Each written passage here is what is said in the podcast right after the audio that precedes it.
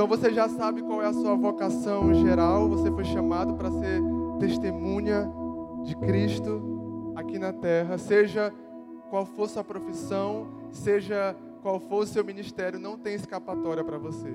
Você foi chamado para ser testemunha de Cristo e você tem talentos e habilidades para fazer isso. Você tem uma vocação específica para fazer isso. Tá, Isaú, mas e agora? Como eu faço isso? Como eu coloco isso em prática? Existe um conceito que foi criado mais ou menos, é, não criado na verdade, mas entendido por um homem de Deus por volta lá de 1870. Ele foi um teólogo, e, e pastor holandês chamado Abraham Kuyper.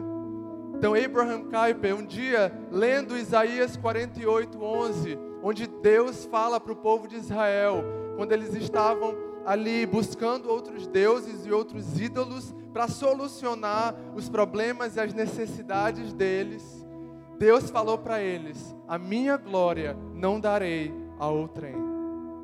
A minha glória é só minha e eu não darei a outro. E ao ler isso, esse teólogo entendeu que não existe nenhuma área na sociedade, não existe nenhuma área no mundo que não pertença a Deus. Por muitos anos, a igreja, nós recuamos e nos abstemos de diversas áreas da sociedade, se não todas, a não ser a igreja, a própria igreja. Nós nos abstemos, nós dissemos: não, isso aqui não é para a igreja, isso aqui não é de Deus, isso aqui não é santo, Deus não se importa com isso. E nós deixamos de influenciar em diversas áreas da sociedade, porque nós achávamos que Deus não se importava com elas, que não era santo, que era profano, que era mundano. E esse conceito que Kuyper desenvolveu se chama, ele chamou de as esferas de responsabilidade hoje também conhecido como as esferas da sociedade. Anos mais tarde, outros homens de Deus tiveram esse mesmo entendimento, como a Lauren Cunningham, que foi o fundador da Jocum, Jovens com uma Missão, que é uma organização missionária. Ele entendeu, junto com outros homens de Deus, que é, a, esfera, a sociedade é formada por diferentes esferas e eles dividiram a sociedade em sete esferas, em, em sete áreas. E eles entenderam assim como Kuyper, que Deus tinha interesse em cada uma delas, que todas elas pertenciam a Deus. E olha só o que Kuyper escreveu.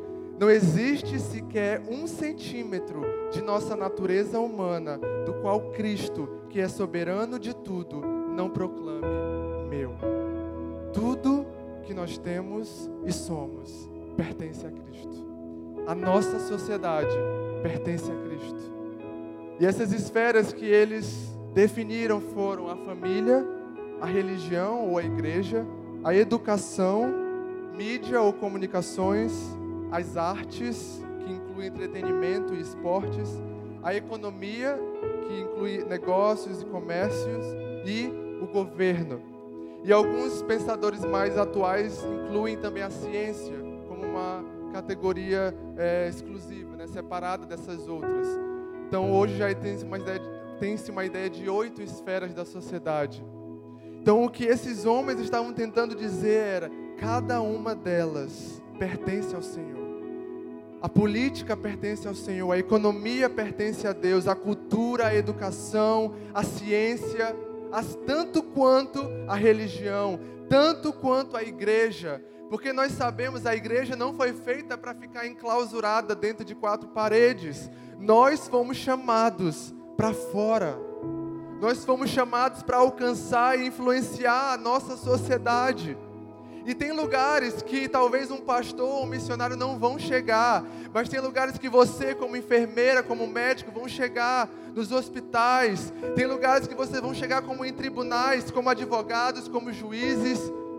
Imagina se os nossos professores, diretores começarem a influenciar as nossas escolas, universidades, como já aconteceu no passado. Tantos cristãos que fundaram universidades porque eles entenderam que Deus se importava com essas áreas. E muito mais do que se importar, elas são de Deus. Elas foram criadas por Deus. Então seria muita negligência da nossa parte dizer eu não vou me envolver com isso. Isso não é de Deus. Quando a palavra diz que tudo, Romanos capítulo 11, 36 diz: Pois dele, por ele e para ele são todas as coisas. A ele seja a glória para sempre. Tudo é ele, tudo é dele, tudo foi feito por ele, para ele. E às vezes a gente quer limitar Deus, colocar Deus numa caixa e dizer: não, Deus só atua na igreja, Deus só atua na religião. Não, irmãos, nós não podemos limitar Deus dessa forma. Deus deseja exercer influência em todas as áreas da sociedade. E para fazer isso, Ele escolheu a mim e a você. Porque Ele poderia fazer isso sozinho, mas Ele decidiu usar cada um de nós para exercermos influência nessas áreas. Eu lembro que depois que eu descobri que eu gostava de escrever, que eu queria usar isso para a glória de Deus, ainda assim eu não sabia que profissão, que carreira eu queria seguir. Ainda estava confuso, estava já terminando o ensino médio e via meus colegas de, de, turma todos já fazendo vestibular e já sabiam o que queriam e eu já entrando em desespero, Senhor, o que, que eu vou fazer? Eu não tenho nenhuma área que eu me interesse. E eu lembro que eu estava orando, perguntando para Deus e um dia meu pai chegou para mim e eu quero falar uma coisa para vocês aqui. Ouçam os pais de vocês. Os pais de vocês, às vezes a gente acha assim: ah, meu pai não me entende, não sabe de nada, ele não sabe o que eu gosto. É, meu pai tem a cabeça muito ultrapassada, muito retrógrada. O meu pai foi peça fundamental em descobrir aquilo que Deus tinha para minha vida. E eu lembro que ele chegou para mim: por que que tu não faz jornalismo? Já que tu gosta de escrever, talvez seja uma área que tu possa se dar bem, possa gostar. E eu guardei aquele conselho no meu coração e aí continuei orando e pensando. Nunca tinha pensado naquela possibilidade. Eu lembro que um dia eu estava na Adoração Continental, lá no centro de convenções. Eu lembro que nesse dia a gente estava ouvindo a pastora Glaucia Rosane, lá de São Luís. É uma pastora muito conhecida lá em São Luís. E ela é muito envolvida é, nessas áreas de influência, ela é muito envolvida com a cultura e ela tem é, realizado projetos e ações para levar transformação nessa área, na nossa cidade. Eu moro em São Luís hoje.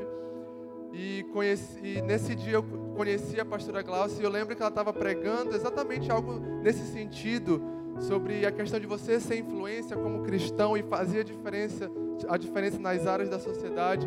E ela falou, perguntou assim: quem aqui ainda não sabe o que quer fazer? Quem aqui ainda não sabe que profissão seguir? Está perguntando para Deus qual é o seu sua carreira, seu chamado? E aquilo foi, eu, eu fiquei atento porque aquilo falou comigo. E ela falou assim: Olha, a nossa sociedade precisa de pessoas na comunicação. Porque a comunicação tem sido tomada pelas trevas, tem sido tomada por pessoas ímpias com desejos contrários aos princípios de Deus. E essas pessoas têm usado as habilidades, os dons dela para distorcer a verdade, para distorcer os meios de comunicação. E o povo de Deus precisa assumir o seu lugar nessa área. E aquilo falou comigo, aquilo impactou meu coração, porque eu já tinha a palavra do meu pai, já tinha o conselho do meu pai, eu já entendia qual, quais eram as minhas habilidades. Eu falei assim: é isso, é isso que Deus quer que eu faça. E aquilo foi como uma confirmação para mim. A partir daquele momento eu tomei uma decisão de é, fazer o vestibular e entrar para a área de comunicação, fazer jornalismo. Fiz, sou formado hoje em jornalismo eu, desde que eu entrei na, na, na, na, universidade, eu sempre tive o entendimento e o desejo de que eu queria usar é, a minha profissão, a, a, minha, a minha, minha, minhas qualidades, o meu chamado, a minha vocação para a glória de Deus. Eu lembro que alguns colegas meus ficavam até com raiva porque eles eram apaixonados pela profissão, eles eram assim, tipo, meio assim, defensores. Eu falava assim: essa profissão para mim não é o mais importante. O mais importante é como eu vou usar ela para a glória de Deus. Eu falava isso para eles, eles não entendiam. Falei, mas gente, é uma ferramenta que Deus está me dando. Isso aqui não é a minha vida, isso não é a parte mais importante. Isso é uma ferramenta que Deus me deu e eu quero usar para a glória dele. Eu lembro que eu brincava na época da faculdade, quando a gente é jovem, a gente tem muitas ideias mirabolantes, né? E eu falava para os meus colegas da faculdade: um dia eu vou comprar a Rede Globo e eu vou mudar a história da comunicação no nosso país. Hoje ainda não tem, não mais esse projeto de comprar a Rede Globo, mas o que eu quero dizer é que nós precisamos criar expectativas em Deus de que nós podemos sim fazer a diferença. Mas eu quero te dizer, não, não, não pense pequeno, não tenha medo, porque Deus, ele é grande, ele não é limitado e ele quer te usar na sua área de influência. E talvez as pessoas não vão entender, vão achar que é loucura, quem você pensa que é, mas não é você, é o Senhor que vai te usar. É Ele que vai fazer. Amém?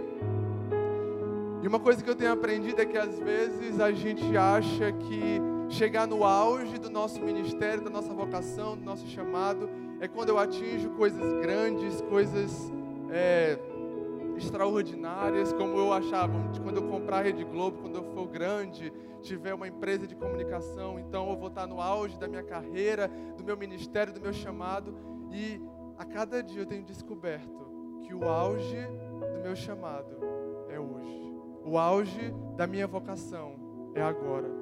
Às vezes a gente passa a vida inteira esperando chegar naquele momento onde tudo vai mudar, onde a minha vida vai romper, quando Deus está dizendo, filho, filho, eu quero te usar hoje. Onde você está agora? Sabe a empresa que você trabalha? Sabe o negócio que você está criando agora, que é pequeno ainda, que ninguém vê resultado? Sabe o ministério que você serve na sua igreja, que ninguém te vê, que ninguém dá atenção? Esse é o chamado e a vocação que eu tenho para você. Para de esperar algo grande e comece a viver o chamado de Deus hoje. Porque quando nós temos essa mentalidade, o grande de Deus é todos os dias, irmãos. Não, não vai chegar um dia, então eu vou viver o chamado de Deus. Eu preciso viver hoje. Antes de eu ir para o campo missionário, eu, eu fui em 2019 para a Inglaterra para servir na base da Jocum. E quando eu cheguei lá, eu entendi que Deus tinha começado missões na minha vida muito antes de eu ter pisado naquela terra. Foram dez anos sendo treinado, sendo preparado. Desde a primeira vez que eu recebi uma palavra, Deus vai te levar para as nações. Deus vai te levar para as nações. Eu esperei dez anos, irmãos. Imagina se eu tivesse ficado dez anos sentado no banco da igreja esperando Deus me enviar para uma nação. Nós não podemos fazer isso. O seu chamado, a sua vocação já começou. Eu servi de aliança Kids a aliança jovem aqui nessa, nessa nova aliança. E eu lembro até estava conversando com o pastor Márcio ontem, que ele falou um dia algo que marcou muito a minha vida, quando eles foram fazer o encontro de crianças lá em São Luís, eles foram dar um treinamento e ele falou, numa das ministrações, ele falou assim: se você não tem a humildade para sentar no nível de uma criança e servi-la, você não é capaz de servir em lugar nenhum. E aquilo marcou minha vida. Porque a gente tem mania de grandeza, irmãos. A gente tem mania de querer ser famoso, de querer ser reconhecido, de chegar ali no ápice do meu ministério. Porque geralmente essas são as nossas referências. A gente olha para aqueles homens de Deus que estão em, em que são relevantes, que estão em evidência, e nós desejamos alcançar aquilo, mas deixa eu te dizer, o que Deus tem para você não é igual ao que Deus tem para os outros. E se talvez você não for reconhecido, não for famoso, isso não quer dizer que você não está vivendo o chamado de Deus para sua vida. Lá fora existe um campo de batalha, mas a nossa luta não é contra carne nem sangue, a nossa luta é para assumir e tomar das mãos do inferno aquilo que já é de Cristo. Nós somos chamados para influenciar na sociedade. Eu não estou dizendo que a gente vai monopolizar todas as coisas e agora só vai ter crente aqui, só vai ter crente é, trabalhando nesse hospital, só vai ter crente trabalhando na minha empresa. Não, não é isso que eu estou falando. Mas nós precisamos assumir as nossas posições nesses lugares e influenciar aqueles que ainda não conhecem a Jesus. Porque muitas pessoas não vão vir para a igreja, para um culto, irmão, mas eles vão ser alcançados por você. Quando você estiver, sei lá, suturando um paciente no socorrão, ali Deus vai te dar uma oportunidade para ministrar na vida daquela pessoa e mudar a vida dela. Se você foi chamado, que agora tem a nova profissão, né? Digital influencer. Se você for chamado para ser um digital influencer, Deus vai te usar para alcançar pessoas também, mas a gente precisa entender que tudo é de Deus, não é nosso, é dele. E a igreja precisa se levantar. Recentemente nós vimos essa essa polêmica que teve, esse aqui é só um exemplo que eu vou dar. da campanha do Burger King. Quem ouviu falar nessa história aqui? Da publicidade LGBT. E a igreja se revoltou, os cristãos se revoltaram, nós nos revoltamos. Mas a pergunta é: o que nós temos feito para alcançar essas áreas? Onde nós estamos nas salas de reuniões onde essas campanhas publicitárias são criadas? Onde é que nós estamos para dizer, ei, isso aqui não está certo? Eu não concordo com isso. Talvez eles podem até não te dar ouvidos, mas alguém precisa dizer, isso não está certo. Nós precisamos nos levantar para fazer a diferença. E pode ser com missões, talvez seja na profissão que Deus te chamou, para crescer, influenciar e fazer a diferença naquela área. Eu quero ler com você Colossenses capítulo 1, versículo 9 ao 20. Amém? Diz assim: Por essa razão, desde o dia em que o ouvimos, não deixamos de orar por vocês e de pedir que sejam cheios do pleno conhecimento da vontade de Deus, com toda a sabedoria e entendimento espiritual. Isso aqui é o apóstolo Paulo escrevendo para a igreja é, em Colossos, para os cristãos colossenses. E ele diz assim: A minha oração é que vocês entendam a vontade de Deus para a vida de vocês. E essa é a minha oração hoje pela sua vida: que você entenda qual é a vontade de Deus, o chamado de Deus para a sua vida. Seja na mídia, na comunicação, na arte, ou seja em qualquer outra área. Seja como um missionário transcultural que vai para outra nação. Seja como alguém que vai ficar e ajudar a sua igreja local, ou que vai servir na sua profissão. Amém? E ele continua dizendo: E isso para que vocês vivam de maneira digna do Senhor e em tudo possam agradá-lo, frutificando em toda boa obra, crescendo no conhecimento de Deus e sendo fortalecidos com todo o poder, de acordo com a força da sua glória, para que tenham toda a perseverança e paciência com alegria, dando graças ao Pai, que nos tornou dignos de participar da herança dos santos no reino da luz. Deus nos chamou, amém? Para participar, para sermos co-participantes, co-criadores daquilo que Ele está fazendo no mundo. Você aceita fazer parte disso? E continua dizendo: Pois Ele nos resgatou do domínio das trevas e nos transportou para o reino do Seu Filho amado, em quem temos a redenção, a saber, o perdão dos pecados.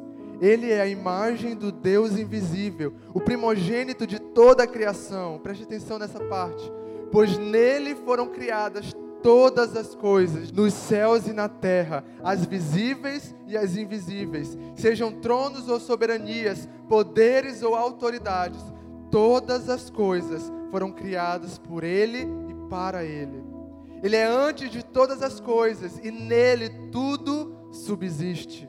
Ele é a cabeça do corpo, que é a igreja, é o princípio e o primogênito dentre os mortos, para quem tudo tenha supremacia, pois foi do agrado de Deus que nele habitasse toda a plenitude e por meio dele reconciliasse consigo todas as coisas, tanto as que estão na terra quanto as que estão no céu, estabelecendo a paz pelo seu sangue derramado na cruz.